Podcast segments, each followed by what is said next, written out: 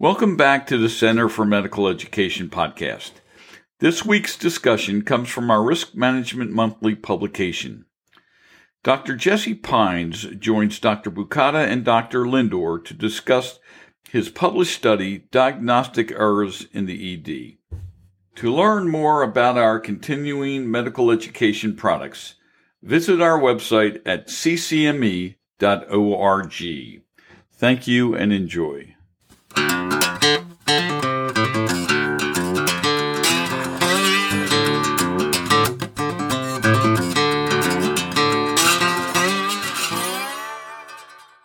Hello and welcome, Rick Bukata, Rachel Lindor, and our special guest, Jesse uh, Pines. Uh, and I have Jesse here for a very, very special reason.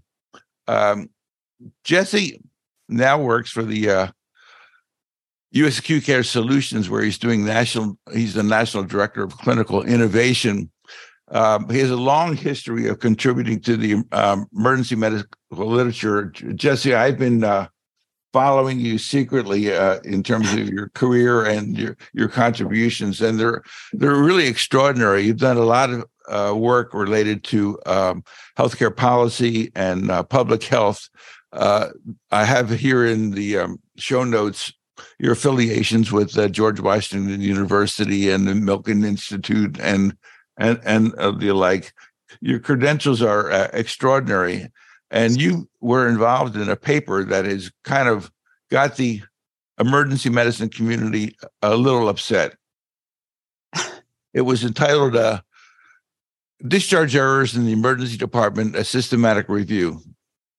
Uh, that when it's written in that version, it doesn't sound like such a kind of hor- horrible kind of thing. But the New York Times had a little different version of the title of this of this paper, and that's where uh, it, it, became kind of infamous, and where uh, where everybody started pushing back on this. So I think it was uh, September fifteenth that uh, this paper was uh, published in the New York Times, and um, it basically said ER docs are missing uh, cases where the uh, symptoms are, are, are atypical, and uh, then they try to quantify all of this. Um, Jesse, you were involved in this paper uh, in a in a couple of different ways. Uh, would you kind of tell us what they were? Sure, Th- and thanks for having me, Rick. So I was involved in two ways. I served as a technical expert um, on the on the paper as well as a, a peer reviewer. Um, but also just want to uh, make it clear that I I did not I was not involved at all in writing the paper. And being a technical expert and a peer reviewer does not mean I approve of, of the paper. And I'm going to talk in a little bit more detail about about what that means. Um, you know what what what that the, what those roles meant is in uh, I was a technical expert. I sat on a Zoom call back in 2020 and gave some feedback on the methodology with some of the other technical experts. Uh, and you know, at that time, I didn't think that their approach to you know search, searching the literature had uh, was was uh, had any problems. Um, when I also served as a peer reviewer, which meant that I uh, gave some written comments back in 2021 on a draft of the report um, at that time, I was very critical of a number of aspects of the report, in particular, how medical errors were defined um, and how we see medical errors in the emergency department versus how the authors were seeing medical errors in in their report.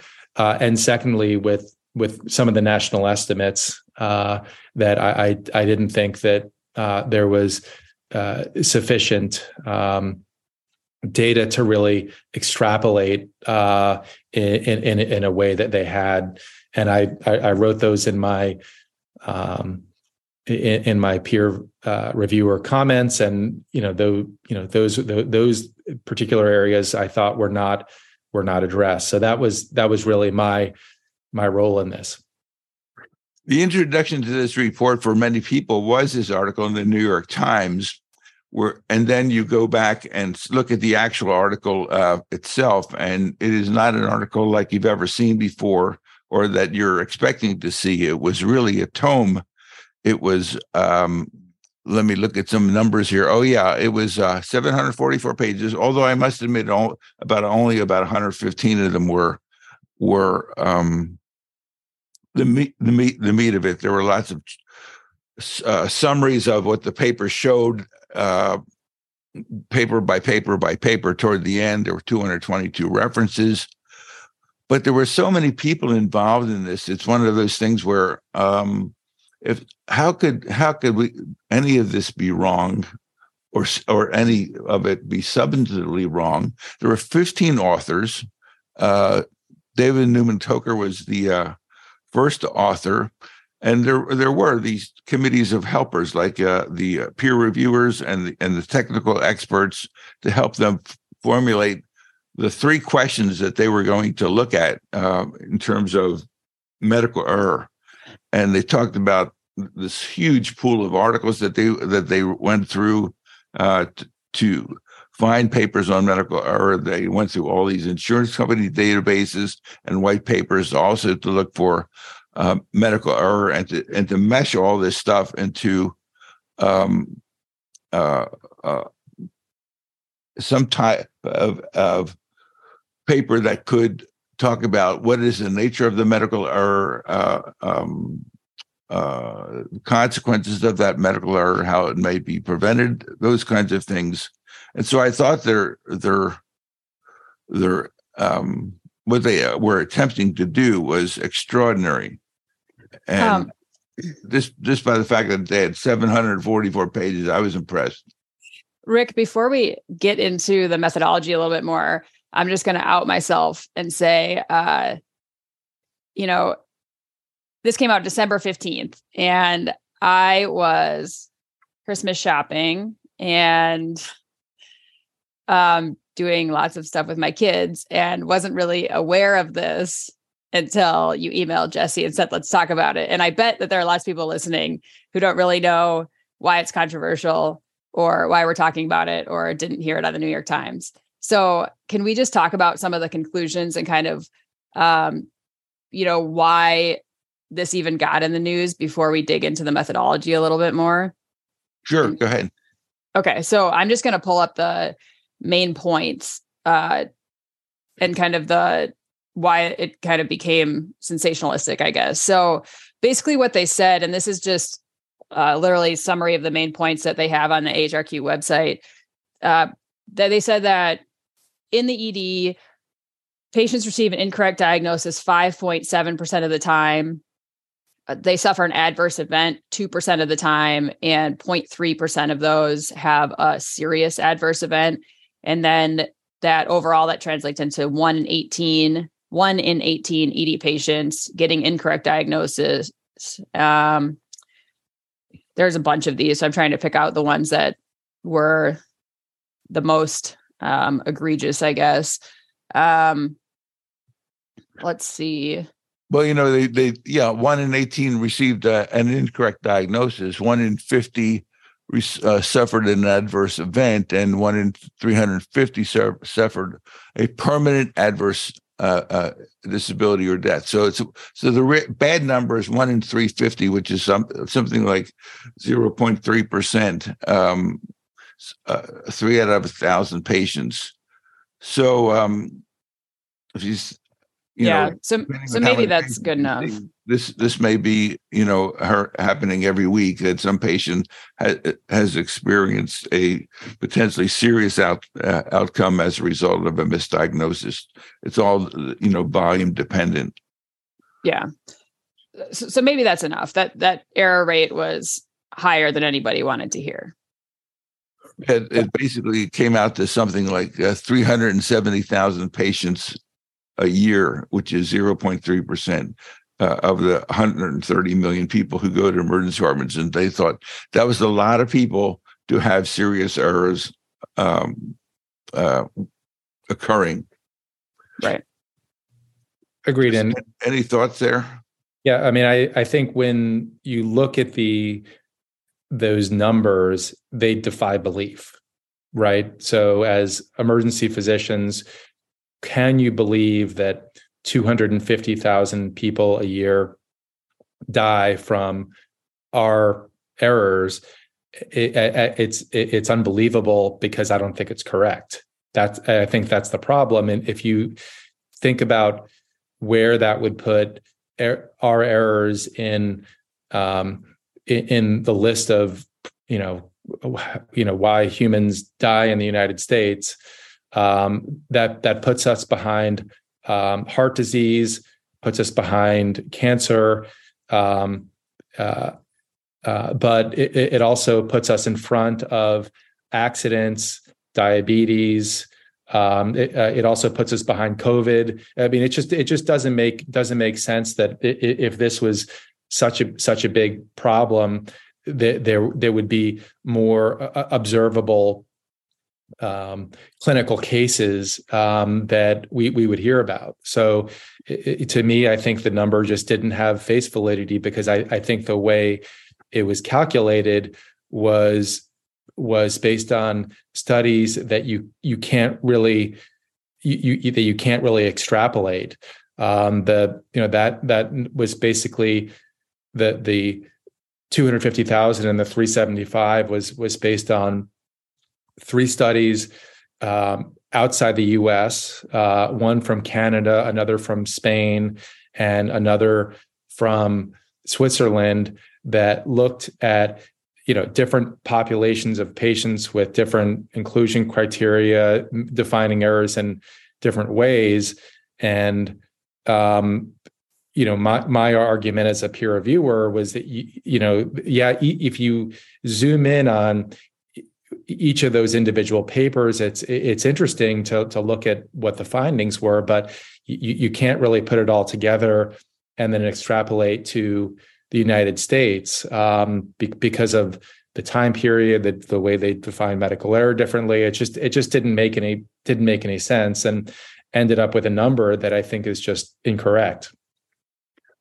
Yeah. So a- go ahead. I was gonna say ACEP, and I guess I don't know, pretty much a, long list of organizations basically wrote a letter uh, criticizing the methods and questioning the conclusions. And in that, they pointed out this the fact that a lot of these studies, or at least a number of them, were derived from other countries. And one of the things they pointed out were that those other countries, I think Switzerland and Spain being among the two, didn't have emergency medicine training programs. And so, you know, you're if you're trying to look at the state of emergency medicine in the US to use countries that are have emergency departments that are staffed by non-emergency physicians it's it you know you're kind of starting from an invalid uh, foundation. That was one of the points they made in that that letter. I think that's the uh, the crux of the matter. Uh, they made the assumption that the countries of Western Europe, Canada, Australia, New Zealand, those places, that their emergency care was uh, comparable to the care delivered in the United States.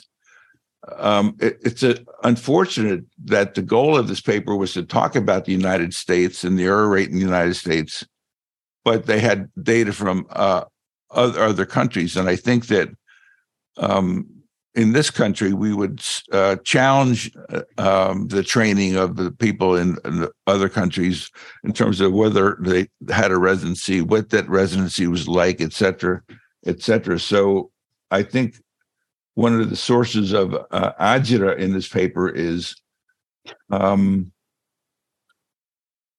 they used papers that were not from this country to talk about what's going on in this country.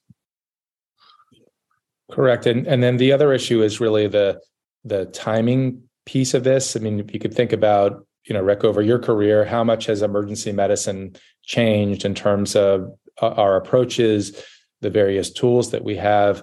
you know, even comparing, you know, 10 years ago, the rate of of missed uh, acute myocardial infarction, uh, which was quoted in the study at one 1.5 percent, you know, with high sensitivity troponin, that that's probably significantly lower. High sensitivity troponin has only been around for a couple years. So to say, you know, what's happening in late 2022, 2023, you know, versus what even happened 10 years ago, it, it, it's hard to make uh, those those those national extrapolations. And I, and I think, you know, for for those of us who, you know, were around back in um, 1999 when the original To Err Is Human study came out, you know, and sort of to similar, you know, they they quoted a number of I think you know 99,000 deaths deaths a year related to medical error, and actually that paper sparked the whole patient safety movement. If you remember, before that, you know, we weren't talking as much about patient safety, but you know that, and then that number, ninety nine thousand, was quoted thousands and thousands of times in you know people's grant proposals in the peer reviewed literature. It was the first sentence of of you know more than a thousand papers. But when you actually went back and looked at that number and how they calculated it they said gee you know if we had if we had you know changed the the parameters a little bit maybe it was 400,000 maybe it was 20,000 uh, you know, be, be, because because it was so so the the, the number of, itself of of you know sort of taking a, a few you know even well done prospective studies and then sort of taking that percentage and applying it to a national number is is just it just not it's not a robust approach to to make a national estimate. So i you know i i, I sort of look at that To Err Is Human number in the same way that I look at this 250,000 number, it's you know it, it, it's an it's an estimate with a confidence interval that could be you know uh, you know could you know may, may, maybe it's 10 times off maybe it's 50 times off. We, we we just don't know because because you can't scientifically do it. Yeah. A couple of other numbers that were interesting from their their methods.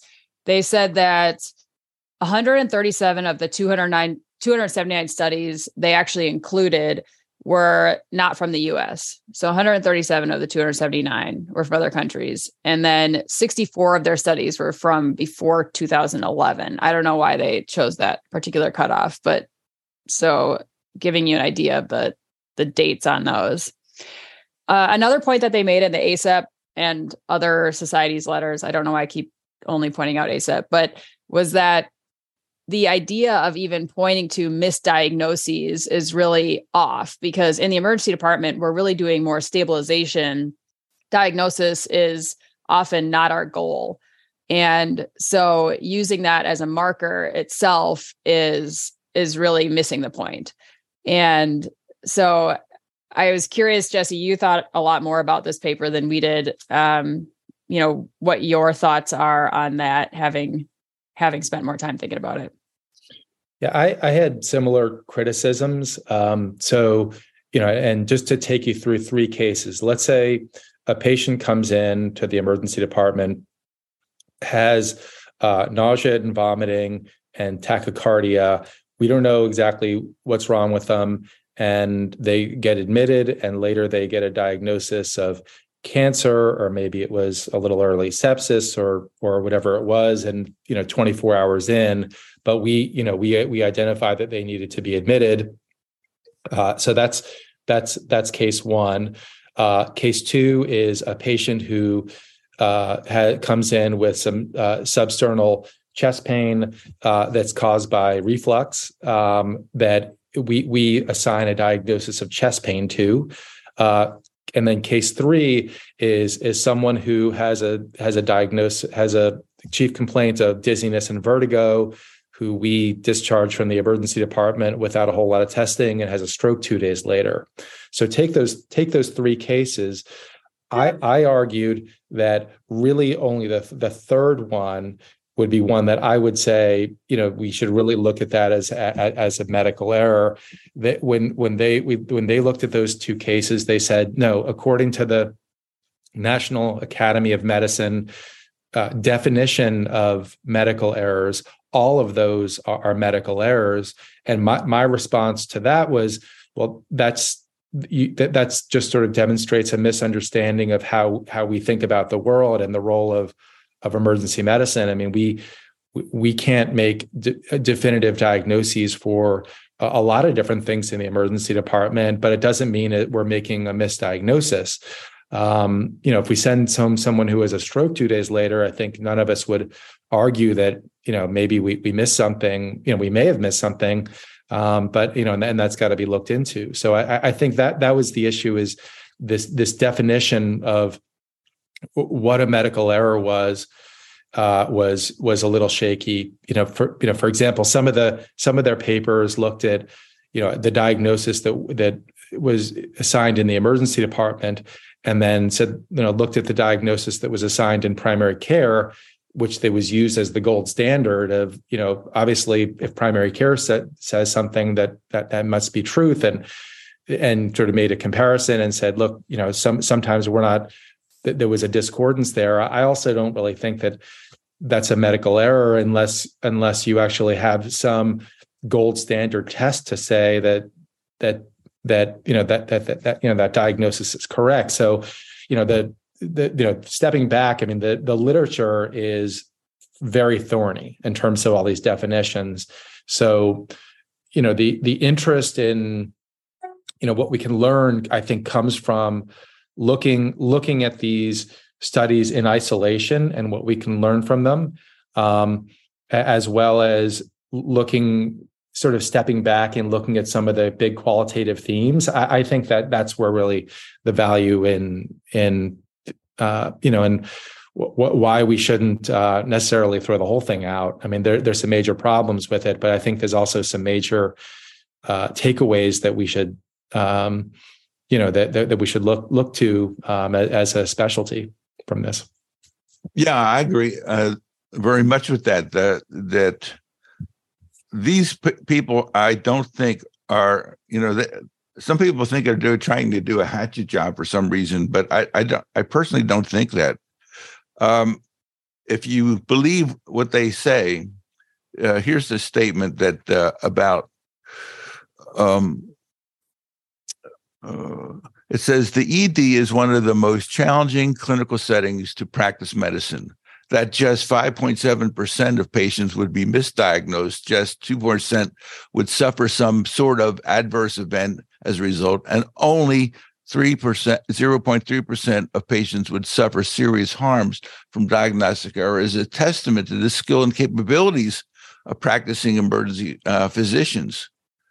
Um, it should be remembered that as you mentioned, not all diagnostic errors are preventable, and attempting to prevent some errors may lead to undesirable, unintended consequences that could adversely impact patients. Nevertheless, substantial variation in diagnostic uh, diagnostic errors rates do occur. Did it? Did it? Did it? Did it? So I think the preamble of it is is that you know three out of a thousand uh, having um, serious uh, uh, adverse events, um, we all know that there is there is a number, uh, and we all know that we should try to make the number smaller. And and um, when you get into the weeds in some of this, there are some good good points about you know um, people who are more likely to have adverse events like uh, women and the elderly. They talk about all kinds of interesting things which may in fact be true and if they are true it should be, it basically be something uh, that we can be aware of to try to limit the, uh, uh, us causing mistakes. Like they list the most common sources of error uh, and and the diagnoses that are most often associated with error. And it seems that you know one of the things we could do is say okay well here are 10 that are most often associated with error. I had to try to study about these because what we're not talking about the typical presentations, they're talking about the atypical presentations and that we some, sometimes miss them. Um, so it seems that th- this could be a guide to trying to increase our cognitive knowledge about because th- that's what they're claiming that these are fail- uh, failures to diagnose because you didn't put two and two together and you got you know you got five and that um, because it wasn't a typical case and that typical cases uh, are, are are usually picked up so I, I think there is things there are things in in this paper that are of value. Uh, uh, but you, when you do agree that there is value, then you have to agree that um, some of their statements may be um, uh, you might have some argument with, but but others that seem reasonable, uh, you wouldn't. And I've never seen a paper like this ever, in terms of its um, depth and um, and and their attempt to do the work that they're doing here. So there is value, I believe, in going through this paper. I, I think right now, very few people have read the 170 pages of this thing yet, or 115 pages of the of the of the bulk of the paper. Because, uh, like, one of the things that we don't know is, well, how many people are in this the stu- these studies? You know, the American studies versus the non-American studies. I think the index in the back tells you that, but it doesn't. You have to you'd have a lot of work finding out because they review each study of the 222 that they're basically uh, uh, referencing here in terms of um, numbers of people involved and how they were uh, diagnosed, et cetera, et cetera. So I bet we're talking to one of the few people who read the full 115 pages. Yes. I, I read a lot of it, but not. I, I, wouldn't. I wouldn't claim that. I mean, it is dense. Not, if you have any trouble sleeping, man, you just take a. Few, no, not you. Not you. what me? No, Jesse. Well, he was a peer reviewer. Have to. Yeah. I did read it. Yes. I agree. So, what were your takeaways from it? So, I think there are four big takeaways, and some of those Rick has already mentioned. Um, uh, you know there well so there are certainly many more than four. Um, but the my my big four takeaways are you know one is the list of of uh, malpractice sort of hotspots and you know wh- why do we get sued? Um, and uh, the, the that that particular list of diagnoses that you know includes you know stroke and mi aortic dissection, spinal abscess. I think that's that's a really useful list to to take a look at because that that's an area where we should probably be thinking about creating uh, clinical protocols around diagnosis um, to make sure that we are um, approaching those those very common conditions um, in in similar ways. Um, I think there's also some use in in looking at sort of the the how often things are are missed within those within those categories. So, you know, for example, you know, MI they quoted it was you know one and a half percent miss rate, which I still is a number I don't believe because we got high high sensitivity troponins now and and it's um, you know I think we're probably be- better than we ever were at detecting that.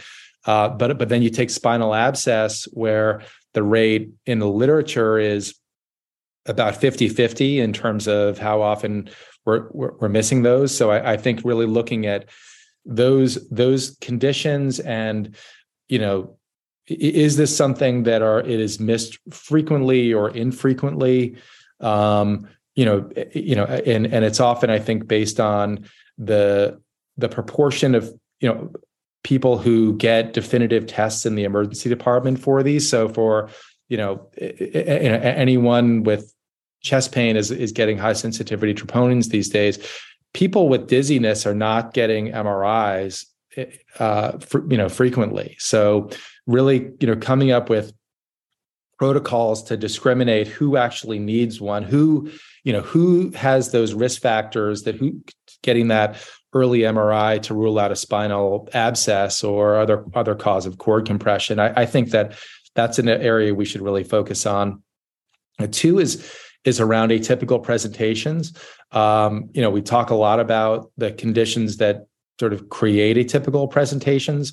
Um, the you know, and, and, it is those malpractice hotspots, and um, you know, the, the, so so again, the, the, those areas are making sure that those atypical presentations are really baked into the those algorithms in terms of how we approach those patients. Um, you know, number three is is around um, causes of error, and again, you know, one of the points of confusion I think and is it, the conflating sort of the diagnostic error rate with with malpractice. Um, so, you know, in order to have a malpractice suit come, you need basically three things. You need, you know, something bad happened to the patient. There was an alleged breach of the standard of care, and some attorney thinks there's going to be a big payout, right?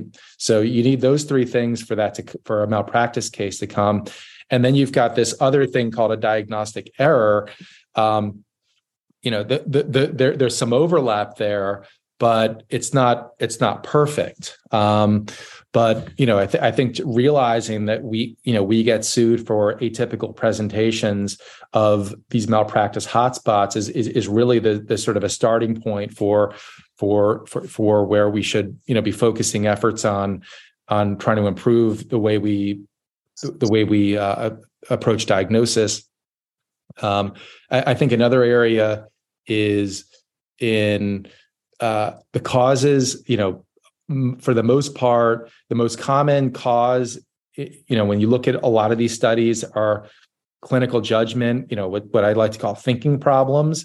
Um, you know, in in terms of what what causes error, you know, other things are, you know, think communication, documentation, you know, other issues, but but sort of th- thinking errors are are when you look at malpractice cases are the mo- the most common root cause um, you know if, if we're you know and and you and you sort of think about the process of us you know someone comes into the emergency department has tells us a couple things we do a physical exam we look in the ehr which is a mess eh, you know and we order some tests and we, you know th- th- i mean that that process is incredibly reliable um, but but you know that breaks down when when you know one, one of those processes it, it, sort of breaks down in terms of us either you know thinking through the case misinterpreting something. So I, I think again that's where really protocols can help. If you you know if you can take a you know a, a protocol around spinal abscess and say okay here are the red flags that you should check these boxes. Look at this make sure on every back pain you're doing a complete physical exam and here are those features you should look at. If if we do that we're we're probably going to uh, and and document that on the chart we're we're probably going to have fewer misses for for spinal abscess. And, then the fourth area briefly you know is is uh, the concept of which i think is a great idea it's called spade which is sort of symptom pairing um, when where you take a, uh, a a case of a stroke that comes in and you look back and you say you know was there was there a visit for dizziness within you know seven days 50, you know a week? You know what was there something that sh- that was missed there? And if there was then go look at that chart very carefully for that first visit and you know and take a look at that and say what was something missed there? Um, so the, yeah again the, that, that was sort of a long uh, but you know th- those were my four takeaways so, you know perfect. I have two questions that came up while you're talking. One's an easy one ish uh you know two things on your list of these top the most common conditions leading to malpractice claims are stroke and spinal cord compression. That's number one and number four. Both of those to me, we miss because we're trying to not get an MRI. Why is it that nationwide you can't get an MRI in the ED? Like, I, I don't understand that. And the C, I mean, you can, but it's, you know, a process. And why can you get a CT, you know, in five minutes, but the MRI is such a process? It's culture, the medical culture. I mean, our when I was a resident, it was hard to get a CT, you know, right. Uh, my residency. You know, you, the the radiologist wanted to know what the abdominal exam was before they were right. going to do the CT. Uh, now, you know, you just sort of click CT and it happens. Uh, right. It's just, just, the culture of of how we approach things. Um, but here we are trying so hard to not get an MRI when that would give us our answer, you know, and it gets us in so much trouble. All right, so that's more rhetorical, but uh, the second one is you mentioned you know, we're getting ourselves in trouble with these atypical presentations of fairly common things. And so one of the solutions you mentioned was to you said, you know, bake the atypical presentation into the algorithm. But to me, that seems a bit paradoxical. And, you know, not along it makes sense, but also how do you do that? Like, do you have examples of how you do that? And one of the things I find like an example that comes up not maybe uncommonly, but I haven't figured out a way to bake it into the algorithm would be, say, a, a young female with ACS symptoms who you want everyone to think about something like SCAD, uh, a spontaneous coronary artery dissection. You know, we know this is a a thing. We want people to think about it, but frequently they don't think about it. And so they blow off the young female with these symptoms. They don't get the appropriate testing, they get discharged. I mean, you could think about it for you know somebody with no stroke risk factors who has stroke symptoms who then goes home and has undiagnosed stroke anything but how do you actually take an atypical patient and get them into the algorithm? It seems a bit paradoxical actually because the algorithm it seems like is meant to weed out those atypical people. Well when you look back at some atypical cases i, I think they're there's sometimes something something in there in that case on that first visit that may have been let's say a mild or moderate risk factor that was that was overlooked. Um, you know that and you know we know we know that you know sometimes that sometimes that that does happen where you know someone has has lower back pain um, and you know fi- you know has uh, you know, no no signs of cord compression. Seems like musculoskeletal symptoms. Uh, you know, five days later, they're diagnosed with a, a, a, spinal abscess with cord compromise, and people say, you know, look at that back pain visit very closely, and they say, you know, was there anything at that visit that we that sh- we we could have looked at?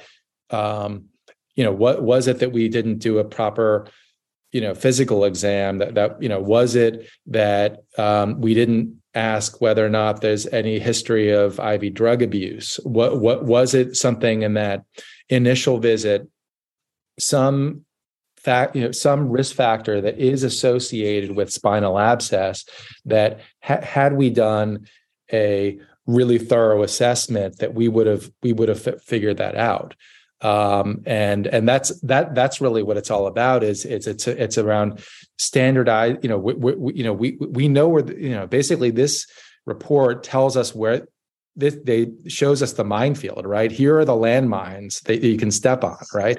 Um, and, and I, I think that if we if we take a a um, you know an algorithmic approach to assessing conditions that can that are potential landmines that that that's really all we can do. So just design the approach so that as long as it's universally applied it will catch those patients. We're not we're not kind of stereotyping the patients out of the algorithm.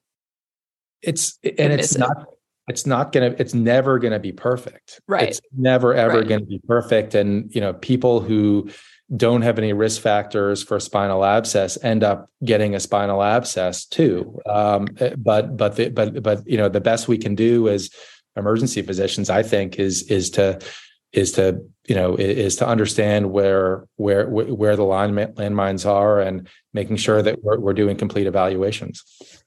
And that brings me back to one of the things Rick mentioned when he read those percentages. You know, that 2% adverse event rate is actually essentially our goal when we design decision rules and such, like uh, the heart pathway with a major adverse cardiac event is 2%, right? That's what we're going for. And when we're doing D dimers and stuff. I have to read that one again, but I think it's like 2%. That's what we're going for. That's kind of the risk tolerance that we have in emergency medicine. And so here we're reading, hey, actually, in this report that everyone is reading as a scathing review, we were at 2% adverse event rate. That's pretty darn good. So um, I think the other way to look at it is we're kind of achieving our goals and um, you know, that's just our risk tolerance. And maybe this will help us. We get into, you know, a malpractice case and we say, you know what, there's just a 2% adverse event rate. That's just where we're at. That's the best we can do. That's that's how it happens in the emergency department. So it's just imperfect. Yeah, and I think another way, I don't know if you've read uh, Daniel Kahneman's books, but the, the, another way to look at it would be that we that we're our, our error rate is you know is uh, uh, error rate is uh, one and our correct rate is is 99%. Um, you know, if you if you think, you know, the the survival rate of of 99% or, or mortality rate of, the, of 1% is the same thing, but it just depends upon how you frame it. Yeah. You know, I didn't read uh, this as a um, an attack on emergency medicine at, at all. I just think that they tried to lay out the facts using data that may be uh, assailed in some ways uh, and definitions that may be challenged in some ways. But the tone of, of their uh, of their uh, writing, I don't think is like accusatory or you got to do better or it's horrible kind of thing. Yeah, that's the kind of the way it came up in the New York Times. But when you read the paper, I, I mean, I think they're relatively careful about not overstating the case. Um, uh, in in turn, the pushback by uh. Uh, uh, let, let, me see what they had to say here. I have it uh, here. In addition to making misleading, incomplete, and erroneous conclusions from the literature reviewed, the report conveys a tone that inaccurately characterizes and unnecessarily disparages the practice of emergency medicine in the United States. So says Christopher Kang, the president of the college. Uh, as we all, as with all medical specialties, there is room for improvement in the diagnostic accuracy uh, of emergency care, Dr. Kang added. All of us who practice emergency medicine are committed to improve care and reduce diagnostic errors. But honestly, I didn't really see the any kinds of disparaging statements in in this in this tome I think they would they probably were particularly careful not to do that. Um, although one of the reviewers of this paper said, you know, here's another uh, hatchet job by uh, by our author uh, friend here, and that he, that implying that there's a reputation for this. I don't, I don't, I don't find it. You know, there's another fact that, that we haven't talked about. More than 50% of the patients were seen prior to 2000.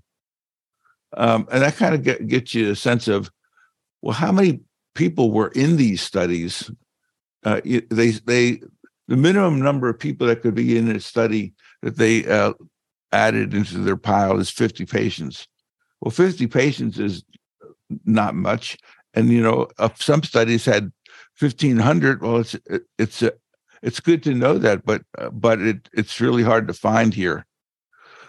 Um, I think we just have to have thick skin like usual and, you know, look at it for opportunities for improvement of, you know, we always know that there are those. We can definitely diagnose strokes better and, you know, everything else on the list that we talked about. So, yeah, I mean, they make it very clear that we need to do better with diz- dizziness. And and if you were to ask me, yeah, I would need to do better on dizziness. Um, I, I think that's one of the more feared complaints in the emergency department because there there may not be a nice clear pathway to go down and if we developed a pathway I, I think we would feel more comfortable with it my takeaway from this is to push for easier access to MI, uh, to MRIs. Well, they mentioned uh, that uh, of the of the 470 some uh, comments, the vast majority were yeah, they missed my ulcer when I went to the emergency department, and now look what happened to me. That that was honestly the vast majority of people telling you the stories of of of misses. Nine some, months later, there were some nice um, uh, responses, uh, like um, written obviously by emergency physicians to some of these um, con- concerns. And but one pa- patient pointed out that um, the uh, ER at Harvard has a MRI in the ER. And so why can't everybody else? And so somebody went through the math mathematics of about five million dollars times 5,000 emergency departments would be uh, some 250 million dollars or something like that. But the idea was that we we don't have the instrument that will will um, diagnose some of these problems that we're looking for. And Rachel, I, I really believe, and I think I've said this a bunch of times before, when we need that machine, we need that machine. And basically, the, the, they they take the elective patients who are going through there, and they stop and they stick your patient in, and and that's it. I mean, we used to. That's that's not a hard thing to do. Um, yeah. Yes, it's not available at night. That's true. We're we're in community hospitals, but during the day, now we didn't have a tech who would come in at night to do a MRI. Uh, I mean, it was a kind of a big deal. But when you need it at night, you need it at night. Yeah. Hey, Rick, Jesse's going to have to go, so I don't know if he has any final words for us. Yeah, just just to get back to ACEP's comments. I mean, I, I think that ACEP's letter was spot on um, in terms of identifying some of the concerns. Um, you know, Rick, Rick, to your point, I, I, I think the tone of the of it was um, not necessarily unnecessarily d- disparaging. Um, so the tone wasn't disparaging, but what I think was unnecessarily disparaging was putting out a number that was incorrect and and to the public and uh, and then having New York Times and CNN broadcast that number um, and scare people uh, about you know when they have their emergency uh, you know uh, am i going to be one of those 6% of people where they're going to make some mistake? Or am i going to be one of that two you know one of the 250,000 people who die if i if i go into the hospital? That that i think was the the com that where unnecessarily disparaging um that came from. And you know, I, I think also it came at a time when it, this is sort of the the wrong time to be bashing, you know, the emergency department. If you can see it that you know that way, with mm-hmm. our, you know, we're we're just recovering from a pandemic. Our our the system is we know the system is falling apart. Things are getting increasingly crowded. There are no nurses. Um, it increasingly is horrible to work in the emergency department for physicians and for nurses and for patients to go in there, you know, because the because the of all the systematic dysfunction. So I, th- I think that was the other concern is just this this was sort of came at the wrong time and had you know it d- didn't lead with the message of, of here's how we can improve it led with the message where you know b- you know be, be be afraid because a lot of people are dying here which is just was incorrect so I, I, I think that um, uh, you know to to summarize, I, I think that that, uh, that, that there are some good things in the report, but I think ACEP's letter was exactly written properly. My friend Rachel, any thoughts? No, thank you so much for joining us and letting us put you on the hot seat today. Sure. Yeah. It's Thanks so much. Again. Okay, so let's just break it off here. Jesse, thanks so much for joining us. Um, Rachel, as always, appreciate your your work on this and these, and you you you generally look up things before and and um, and uh, have things up your sleeve that we don't know about until you, you play your cards. Uh, because you do your research so surreptitiously while while we're talking she's looking up you know i'm gonna you know but that I think that's one of the um, characteristics of a uh, of a millennial. Don't, don't, call me a millennial. hey, listen, thanks so much. Appreciate it, uh, right. Jesse. Uh, uh, Rachel, take care and have a have a. I hope you have some time off over the holiday. This is coming up. Uh, uh, as usual, this is extraordinarily late. This is being recorded on December 29th, and uh, this is the December issue, but our heart is in the right place. So thanks for listening and bye for now.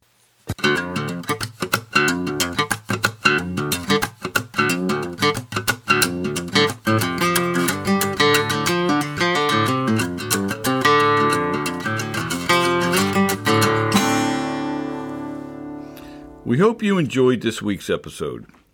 To learn more about our educational products, please go to ccme.org. Bye for now.